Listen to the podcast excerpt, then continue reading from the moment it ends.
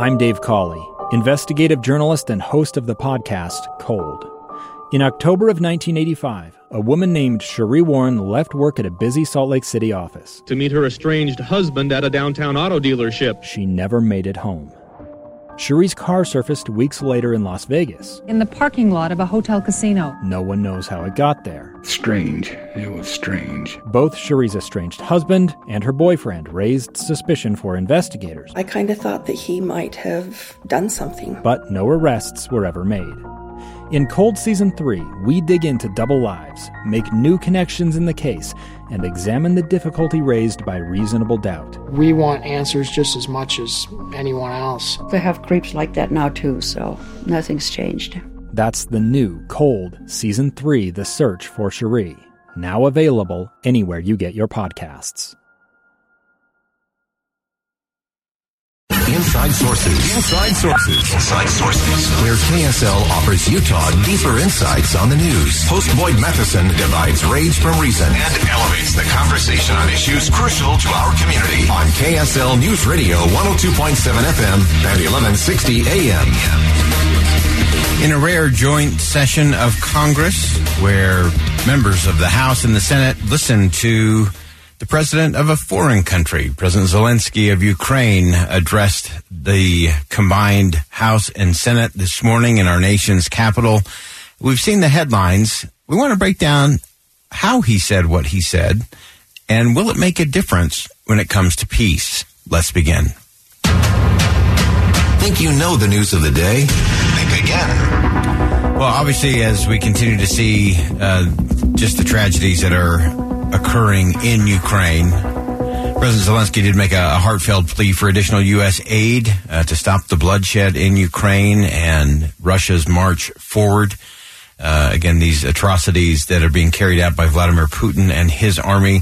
He called on the U.S. to do more as a world leader, uh, really redefining what what does that mean? What does it mean to lead the free world?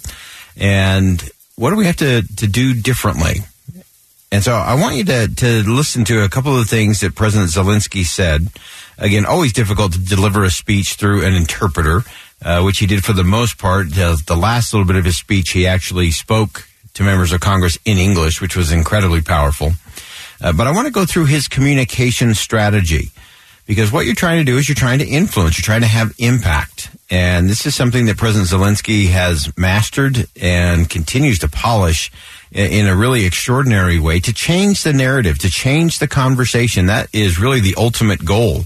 It's, uh, I, I, would always tell members of Congress or elected officials or heads of company, hey, it's not about just the speech. It's about what you want them to be talking about after you leave. What do you want the headline to be the next day? And what do you want behind the headline the day after that? And President Zelensky understands how to lay that groundwork and move that forward. So I want to move through the speech in terms of how he delivered this and what conversations he changed as a result. So he began by painting the picture of America, the image of Mount Rushmore. Uh, saying Ukrainians want to live the American dream uh, the way we live it here and the way it's been established by presidents of both parties, parties uh, where democracy, independence, and freedom come together. I remember your national memorial in Rushmore. The faces of your prominent presidents, those who laid the foundation of the United States of America as it is today. Democracy, independence, freedom, and care for everyone, for every person, for everyone who works diligently, who lives honestly, who respects the law. We in Ukraine want the same for our people. So he immediately made this connection between the principles of America independence, freedom, care for everyone, working diligently, living honestly, respecting the rule of law. He says that's what we want for our people. So he immediately made that connection uh, to America. He then went on to uh, talk about dark skies, Pearl Harbor, September 11th. Take a listen. Remember Pearl Harbor. Terrible morning of December 7, 1941, when your sky was black from the planes attacking you. Just remember it. Remember September the 11th, a terrible day in 20, 2001 when evil tried to turn your cities, independent territories, in battlefields, when innocent people were attacked, attacked from air. Yes just like no one else expected it. You could not stop it. Our country experience the same every day, right now, at this moment, every night, for three weeks now. Russia has turned the Ukrainian sky into a source of death. Okay, this was this was brilliant imagery. It was personal. It was passionate talking about the black skies of December 7th, 1941, the blackened skies of September 11th, 2001, and the blackened skies, a source of death, the Ukrainian skies, uh, are now the same for the last three weeks because of what Russia has turned those skies into. So he laid the common ground uh, historically uh, and that's a that's a moving thing to do with 400 535 members of Congress uh, all there to to hear that to have that common history uh, in terms of this guy and then of course he talked about this guy and what needs to happen if this is too much to ask, we offer an alternative. Do you know what kind of defense systems we need? Do you know how much depends on the battlefield, on the ability to use aircraft? Powerful, strong aviation to protect our people, our freedom, our land, but they are on earth, not in the Ukrainian sky. So this was this was really interesting uh, from a rhetorical standpoint to go from those blackened skies of Ukraine, 9/11, Pearl Harbor, and saying, "Is it too much to ask that we can have our skies cleared as well?" And obviously, he wanted to go all the way to the no-fly zone, but he said, short of that, uh, perhaps we could change the conversation. And this is what I thought was so brilliant about his speech today is he kept reframing, well, if not this, let's consider something different. He said, what about a humanitarian no-fly zone? Uh, and if not that, if that's still too much, then let's make sure that we have the systems. Let's make sure we have the weapons. Let's make sure we have the aircraft so that we can clear those skies as Ukrainians. We will do the work. We are willing to do it. Uh, so I thought that was just a fascinating way for President Zelensky to bring everyone together, shape a conversation, and then reshape it with a new possibility, a different kind of thinking. President Zelensky went on to take on NATO, and obviously everyone has said, no, NATO is a bridge too far. Ukraine cannot be considered to be a, a part of NATO. That will set something off. President Zelensky, in his speech to the joint session of Congress, said, okay, fine let's talk about something different than NATO.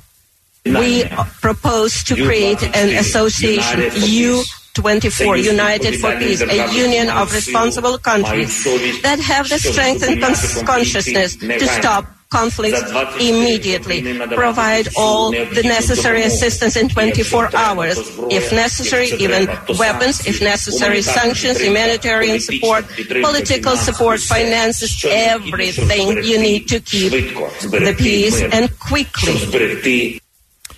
So I love that. Reframe it. Can't let us into NATO. That's too big a risk for how Russia might respond. Fine. Let's create something new. U24. You heard it. United for Peace. 24 hours a day so that we can respond quickly, take necessary actions, humanitarian support, political support, finances, everything you need to keep the peace and do it quickly. Uh, reshape the conversation, reimagine what is possible. After showing a video that moved many members of Congress uh, literally to tears, uh, President Zelensky then spoke in English directly to the American people. Peace in your country doesn't depend anymore only on you and your people. It depends on those next to you, on those who are strong. Strong doesn't mean big. Strong is brave and ready to fight for the life of his citizens and citizens of the world. For human rights, for freedom, for the right to live decently and to die when your time comes and not when it's wanted by someone else, by your neighbor. Today, the Ukrainian people are defending not only Ukraine, we are fighting for the values of Europe and the world, sacrificing our lives in the name of the future. That's why today the American people are helping not just Ukraine, but Europe and the world to keep the planet alive, to keep justice in history. So again, reshape the conversation. Uh, this is not just about a faraway place. This is for everyone, and this is for all of us. Uh, he went on to talk about uh, his own life. Said that there's there's no sense in life if I cannot stop death. Talking about the the death of over 100 uh, children uh, in this conflict thus far, and then he rounded out his speech by addressing President Biden directly. Many people complain about the United States becoming the the police for the world, and he said, "No, that's not what we need. We need you to be the leader of the free world." And as the leader of my nation, I'm addressing the President Biden. You are the leader of the nation, of your great nation. I wish you to be the leader of the world. Being the leader of the world means to be the leader of peace. Thank you. Slava Ukraine.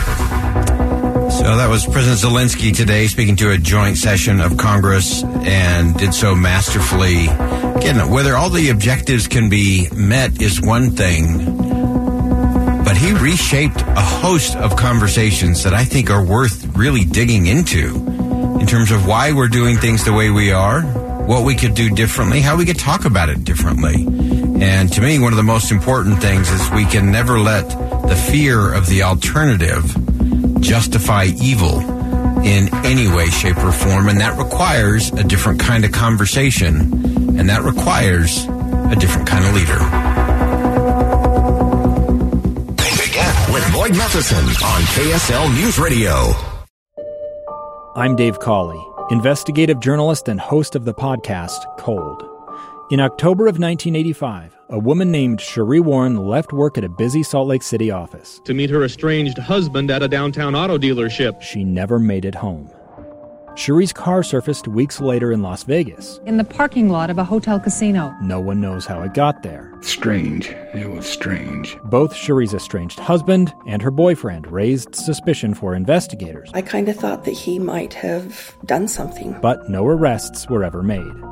In Cold Season 3, we dig into double lives, make new connections in the case, and examine the difficulty raised by reasonable doubt. We want answers just as much as anyone else. They have creeps like that now, too, so nothing's changed. That's the new Cold Season 3 The Search for Sheree, now available anywhere you get your podcasts.